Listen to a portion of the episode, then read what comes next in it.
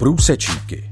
O moderních technologiích trošku jinak s Petrem Matouškem a Mariánem Možuchou.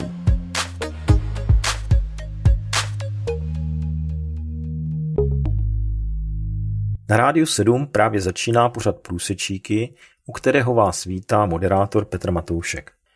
V pořadu Průsečíky procházíme různá témata z oblasti moderních technologií a přemýšlíme, jak souvisí s naším životem a jak se k ním postavit z pohledu křesťanské víry. Velkým tématem internetu současnosti je bezpečnost.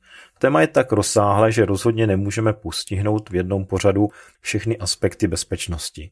Podíváme se dneska jenom na jednu malou část, a to konkrétně na to, jak se bezpečnostní situace na internetu změnila za několik posledních let a jakou roli v tom právě hraje umělá inteligence.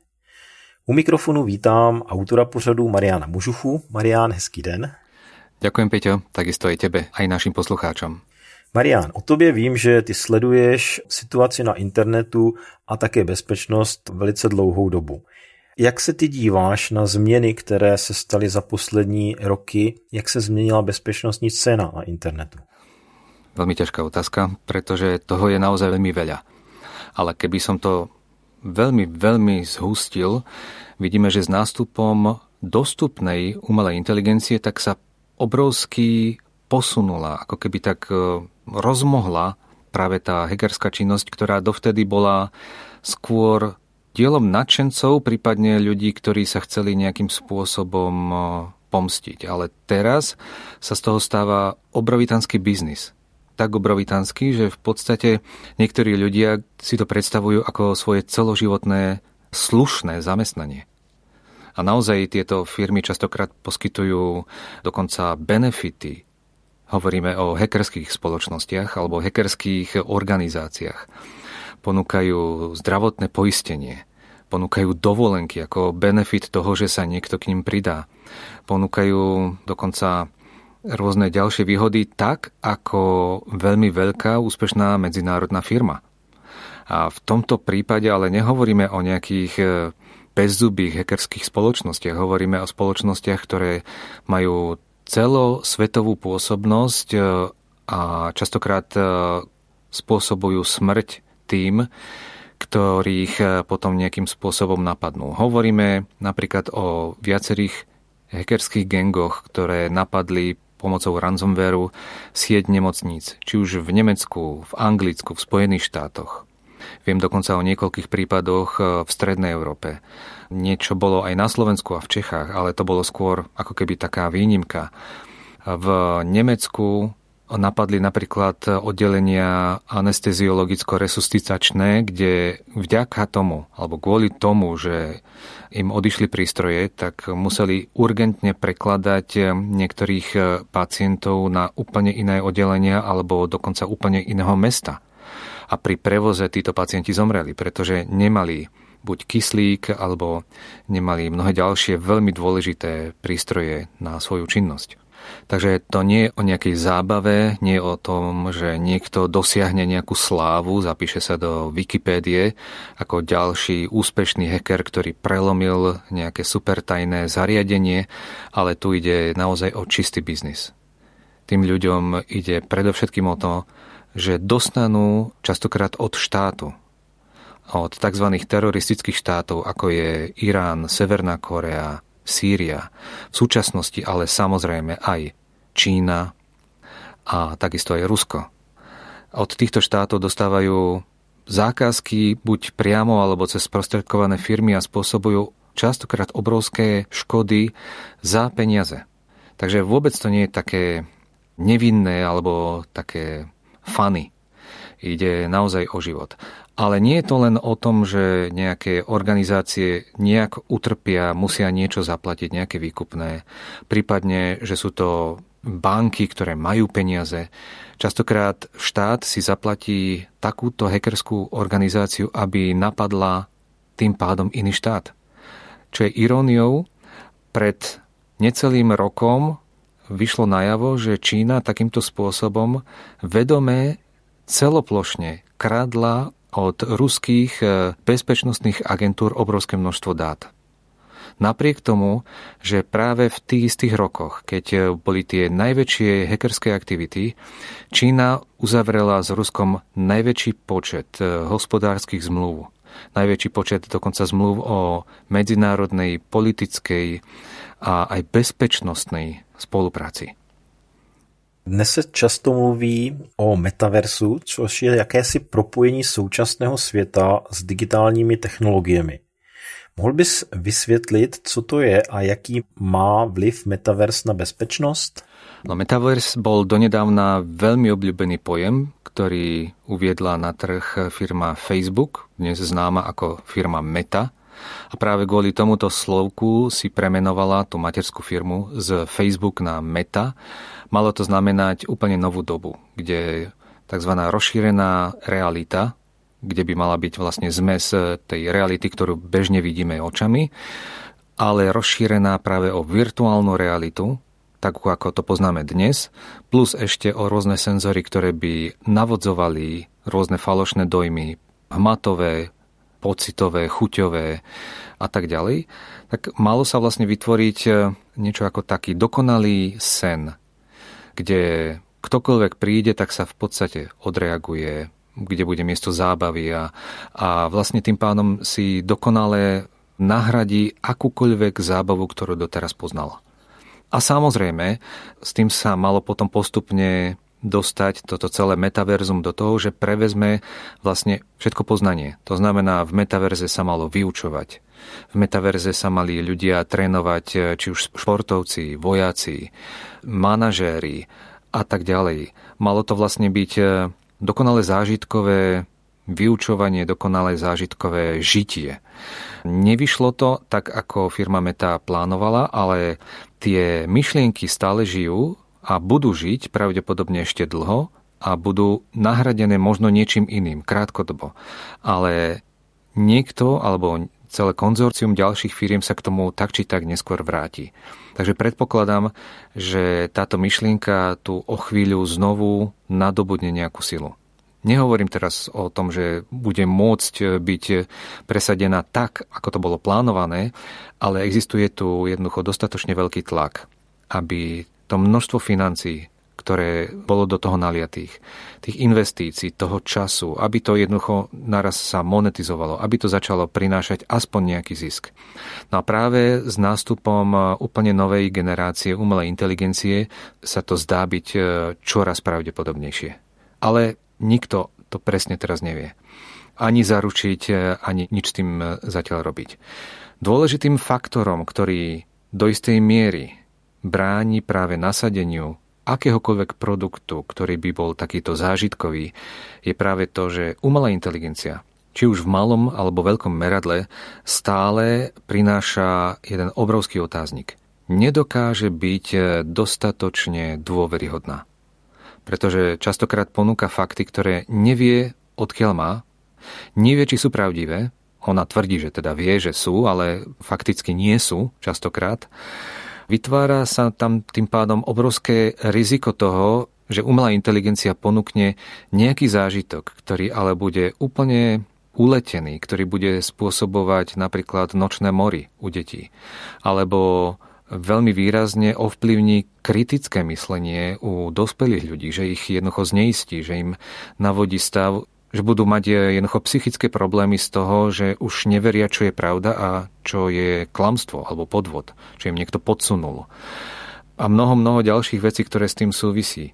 Takisto práve v momente, keby niekto sa snažil za každú cenu do dnešného stavu, do dnešného bežného života uviesť metaverzum spôsobom, aký to bolo pôvodne plánované, že napríklad aj operácie alebo všetky vlastne nemocničné zákroky by sa robili vlastne na diálku, že nejaký stroj, ktorý by vykonával len príkazy človeka, ktorý by celú tú scénu videl v nejakom metaverze, dochádzame k tomu, že v momente, ako by to celé bolo manažované umelou inteligenciou, ktorá by za tým musela byť jednoznačne, dochádzame k tomu, že mohlo by dojsť častokrát k priamému ohrozeniu ľudského života. A práve toto riziko si teraz, v tejto situácii, nikto nechce zobrať na seba. Existuje tam niekoľko spôsobov, ako tomu predísť. Jeden z nich sa volá tzv. Shared Interest Approach, čo je technológia, ktorú ešte dávnejšie zaviedla firma IBM pre svoje superpočítače na tých začiatkoch, kedy sa uvádzala umelá inteligencia práve hlavne cez superpočítače firmy IBM, napríklad ak si pamätáme umelú inteligenciu s názvom Watson, kde umelá inteligencia, ak niečo zistila, tak to musela dokázať, že postupovala správne. A musela vlastne ukázať každý jeden krok, ako k tomu dospela. Čo rozhodlo, že ona sa rozhodla takto? Čo boli tie kritéria? Častokrát sa tam zistilo tým pádom, že napríklad, ak umelá inteligencia spoznala traktor na fotografii, ale spoznala to len vďaka kolesu, tak automaticky sa vedelo, že niečo je zlé v tom celom rozhodovacom procese.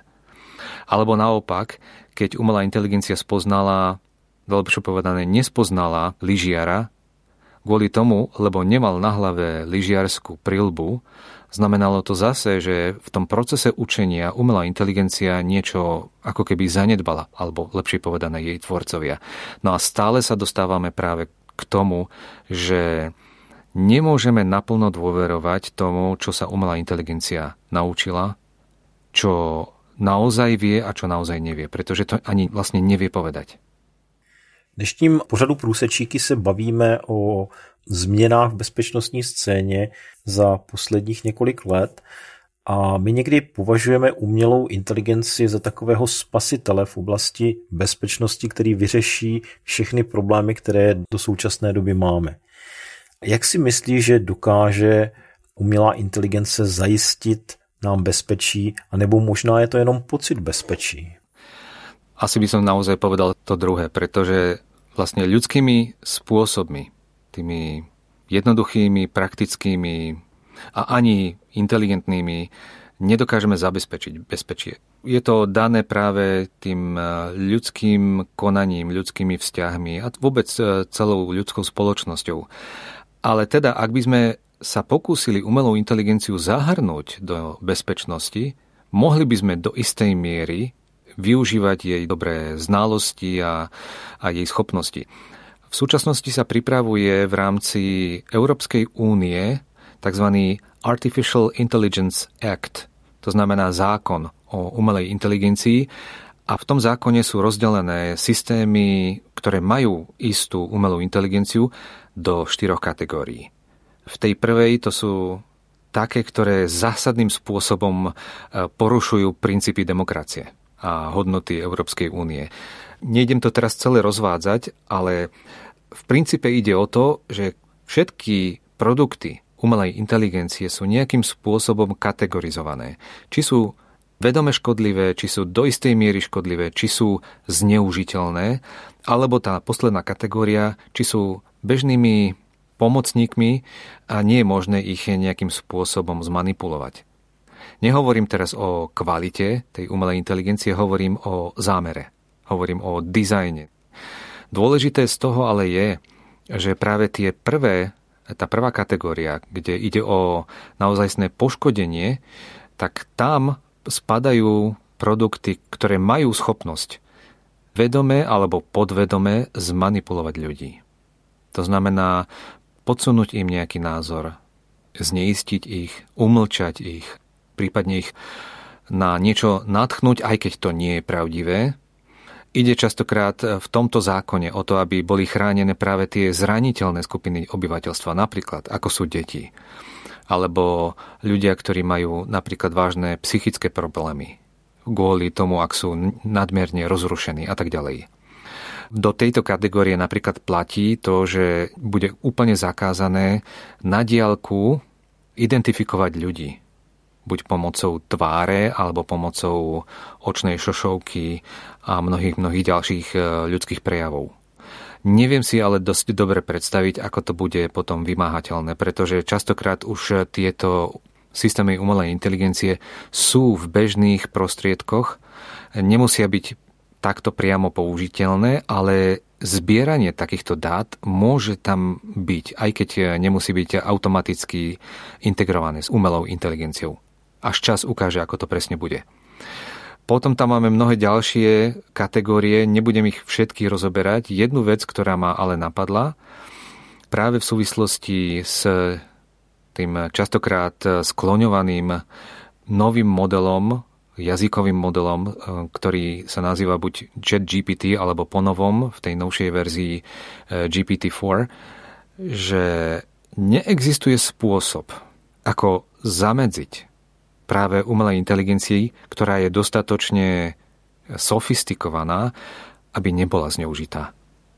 Existujú tam samozrejme nejaká autocenzúra, prípadne e, strach z toho, že ten produkt neprejde, neprerazí na trh kvôli tomu, lebo je zneužiteľný už v dôsledku toho, ako je nadizajnovaný. Takže mnohé takéto firmy momente, ako uvádzajú takýto prostriedok alebo takýto produkt na trh, tak sa snažia minimalizovať škody aj vo vlastnom záujme, aj v dôsledku toho, aby neboli potom v neustálom nejakom kolotoči súdnych sporov a tak ďalej. Ale je to stále v obrovskom kolotočí, diskusí, ako to presne skončí. Pretože, ako mi raz povedal jeden môj známy, môže existovať nejaký orgán, ktorý bude dohliadať, že tieto opatrenia sa budú implementovať do takýchto produktov umelej inteligencie. Ale kto bude dohliadať na ten konkrétny e, výbor alebo komisiu? A kto bude dohliadať na tých, ktorí dohliadajú na tou, nad tou komisiou? Stále hovoríme o ľuďoch, ktorí môžu byť podplatiteľní, môžu byť e, omylní, môžu spolupracovať e, aj úplne vedomé práve s tou druhou nebezpečnou zložkou, práve hackermi, ktorí používajú e, neetickú umelú inteligenciu na to, aby poškodili celú spoločnosť alebo celý národ. Takže je to stále jeden obrovský komplex toho, čo nevieme ešte, ako to celé vypáli. Poviem ale jeden taký pozitívny príklad. V Spojených štátoch prednedávnom vznikol veľmi veľký trh s tzv. inteligentnými kamerami. Predávajú ich hlavne bezpečnostným zložkám a jedna z týchto firiem veľmi úspešne používa tieto inteligentné kamery na to, aby nie sledovala rýchlosť aut, či prekračujú alebo nie, ale v podstate zbiera tieto ešpz aut na to, aby potom vlastne okamžite dávala informácie, kde sa nachádza práve toto auto. Takýmto spôsobom vedeli v podstate v reálnom čase odhaliť e, mnohé zločiny, ktoré boli či už únosy, lúpežné vlámania sa, nejaké násilné činy na verejnosti, alebo keď e, nedospelé deti sa rozhodli, že odídu od rodičov za každú cenu a tak ďalej. V takom prípade spoločnosť je schopná akceptovať, že existuje tam aj nejaká možnosť, že im niekto bude narušovať súkromie, pretože si uvedomujú, že práve to bezpečie alebo tá ochrana môže za istých okolností zavážiť alebo prevážiť práve tie rizika. Ale stále sa množí počet e, ľudí, ktorí majú veľa otáznikov nad tým, ako to bude ďalej. Akým spôsobom sa to bude ďalej vyvíjať. Nikto nevie presne povedať. Pokiaľ by to ostalo len na tej úrovni, čo je teraz, sú mnohí ochotní to akceptovať, viac menej, ale ak by sa to ďalej vyvíjalo tak, ako sa to plánuje, že takmer na každom stĺpe pouličného osvetlenia bude kamera, ktorá bude snímať všetko, nie len ešpz ale postupne naozaj všetko, už tam hrozí obrovské množstvo prípadov zneužitia.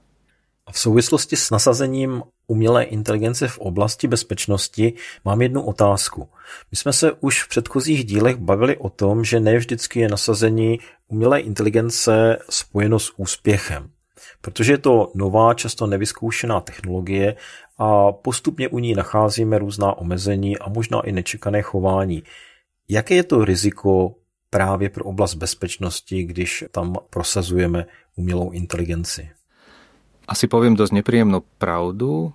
Až 80% produktov umelej inteligencie môže byť rovnako nakazených e, nejakým nefunkčným kódom alebo kódom, ktorý je nedostatočne otestovaným a môže či v blízkej alebo vo vzdialenej budúcnosti spôsobiť vážny problém. Problém, ktorý bude napríklad tým, že ten produkt nebude fungovať vtedy, keď ho akurát potrebujeme. Alebo nepošle tie dáta všetky. Prípadne nezareaguje na niektoré aspekty, jednoducho zle ich vyhodnotí, pretože pri kódovaní alebo pri nejakom debagovaní toho produktu došlo k možno k nechcenej chybe, ktorú už nikto neotestoval. V súčasnosti sa predovšetkým hľadí na čoraz väčší zisk. A jeden zo spôsobov, ako ušetriť, je čo najmenej testovať ten produkt. Samozrejme, to v budúcnosti sa vymstí, ale pri uvedení na trh sa častokrát dráta s tým. A užívateľia to dokonca tiež vedia, že každý nový produkt má obrovské množstvo chýb, ktoré treba odladiť, treba byť trpezlivý, netreba sa neustále stiažovať, však je to niečo nové. Áno, je to síce pravda, ale čím je niečo vyzretejšie, tým pádom je to komplikovanejšie. Ak sa tie problémy alebo tie bugy, tie poruchy v tom kóde neriešia zabehu, tak sa to jednoducho potom postupne vymstí, pretože sa neustále len pridávajú ďalšie a ďalšie funkcionality, zlepšenia toho, čo vlastne má urobiť, ale neriešia sa staré problémy. Tým pádom vlastne vzniká sizifovská práca pre tých vývojárov, ktorí majú na starosti ďalší vývoj tej umelej inteligencie, nedokážu už ani spracovávať staré chyby a tak sa potom kvôli stresu a kvôli nedostatku času a možností venujú zásadne len novým veciam. Tie staré sa urobia tak, aby nikto to nezistil, typom, že tú chybu, ktorá by mohla spôsobiť dokonca zastavenie celého systému, zabalia a snažia sa ju, aby ten systém to ignoroval až do momentu, keď sa to potom celé nezrúti, keď sa nezačne nejaká eskalácia, keď sa potom niečo neporieši. Ale hovorím, je to vážny problém, ktorý sprevádzal vlastne prácu vývojárov od úplného začiatku. Od e, prvého kódu, ktorý bol písaný, veľmi pozorne napriek tomu došlo tam pri e, nejakým relatívne malým chybám, keď to tak pozrieme očami súčasnosti. Dnes vidíme, že pri tých najúspešnejších produktoch si povieme, však to beží takmer bezchybne. Až na to, že my nevidíme, koľko obrovského úsilia za tým je, aby to bežalo aspoň tak dobre, ako my, bežní užívateľia, to vidíme. Nejdem tu teraz eh, hovoriť do detajlov, pretože možno by som eh, povedal niečo, čo nie je celkom eh, v zhode s tým, čo môžem povedať, nie som si istý, či som kompetentný oficiálne prijaviť v tejto oblasti názor, ale poviem to, o čom sa všeobecne vie, že ak by sa chybovosť produktov, tých, e, o ktorých hovoríme, znížila čo len o 10% v tom momente je možné, že funkcionalita celého produktu by sa zvýšila takmer o 100 Nechcem tým naznačiť, e, že sa pridávam na stranu nejakých manipulátorov s číslami. Niekto by ma mohol aj obviniť, že to je len obyčajná štatistika, ale smutným faktom je, že naozaj zníženie chybovosti by mal byť jeden z hlavných e, cieľov každého produktu a žiaľ nie je. Namiesto toho sa vlastne vyrábajú produkty, ktoré sú nedokvasené, ešte málo dospelé, e, neprepracované, síce testované, ale nedostatočne testované. Nie za každých podmienok. A v tomto prípade môžeme vidieť, že my ako ľudia sme najčastejším problémom pri produktoch, ktoré užívame. My neustále zvyšujeme investície do vlastnej bezpečnosti. A čudujeme sa, že samotná úroveň bezpečnosti sa až tak moc nemení. Dokonca naopak vidíme, že tá ľudská agresivita skôr stúpa. Zabúdame však na to jedno dôležité, že my nedokážeme vytvoriť e, naozaj niečo bezpečné, niečo dobré, dokonalé. Jediný, kto naozaj vytvorí niečo dokonalé a dokonale dobré, tak to je len Boh. A ja prečítam veľmi známy úsek z Božieho slova. Je to z listu Židom. A pretože Boh chcel zvrchovane ukázať dedičom zasľúbenia nezmeniteľnosť svojej rady, vložil do toho prísahu, aby sme dvomi nezmeniteľnými vecami, zasľúbením Božím a jeho prísahou, v ktorých je nemožné Bohu oklamať, mali silné potešenie. My, ktorí sme unikli uchopiť nádej, ktorá leží pred nami, ktorú máme sťa kotvu duše bezpečnú a pevnú a ktorá vchádza dovnútra za oponu. A prečítam ešte niekoľko ďalších e, veršov, ktoré sa práve týkajú tejto témy, o ktorej sme hovorili. Lebo keď budú hovoriť pokoj a bezpečnosť, vtedy náhle príde na nich zahynutie, ako bolesť na tehotnú ženu. A neujdu. To je z prvého listu Tesaloničanom 5.3. Ešte ďalšie dva, to už sú žalmy, štvrtý žalm, 9. verš. V pokoji oboje i ľahnem i budem spať lebo Ty, hospodine, mi dáš sám bývať bezpečne. A 16. žalm 9. verš Preto sa raduje moje srdce a moja sláva plesá. Áno, ešte i moje telo bude bývať bezpečne. Pán Boh dáva dokonalú bezpečnosť. Všetko ostatné, to je naozaj len ilúzia. My si môžeme navrávať, ako sme sa dobre zabezpečili, čo všetko sme vytvorili, čo všetko sme investovali, ako sme sa namáhali na to, aby sme konečne mali nejaké bezpečie. Ale našim vážnym problémom je, že my tú bezpečnosť nedokážeme vytvoriť. Nedokážeme vytvoriť vlastne nič naozaj dobré.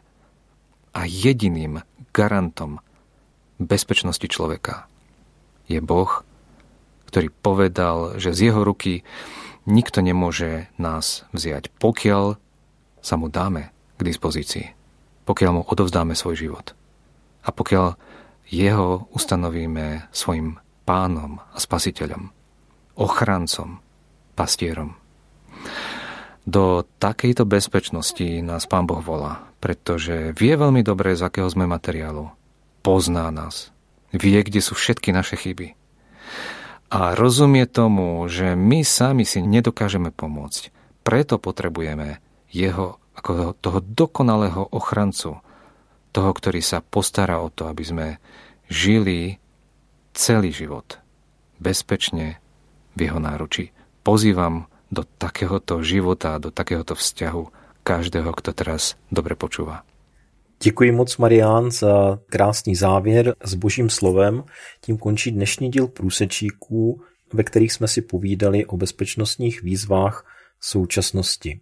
A v tomto tématu budeme pokračovat i příště, takže pokud by vás zajímalo, co se může stát, když veškerou bezpečnost přebere umělá inteligence, tak si nalaďte náš pořad ve stejný čas i příští týden a dozvíte se další novinky z této oblasti. Z vysílání Rádia 7 se s vámi loučí moderátor Petr Matoušek a také autor pořadu Marián Mužucha. Děkujeme za pozornost a těšíme se s vámi opět někdy na shledanou u průsečíků. Dovidenia.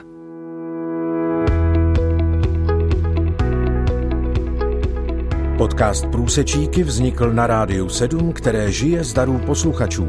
Pokud nás budete chtít podpořit, budeme rádi.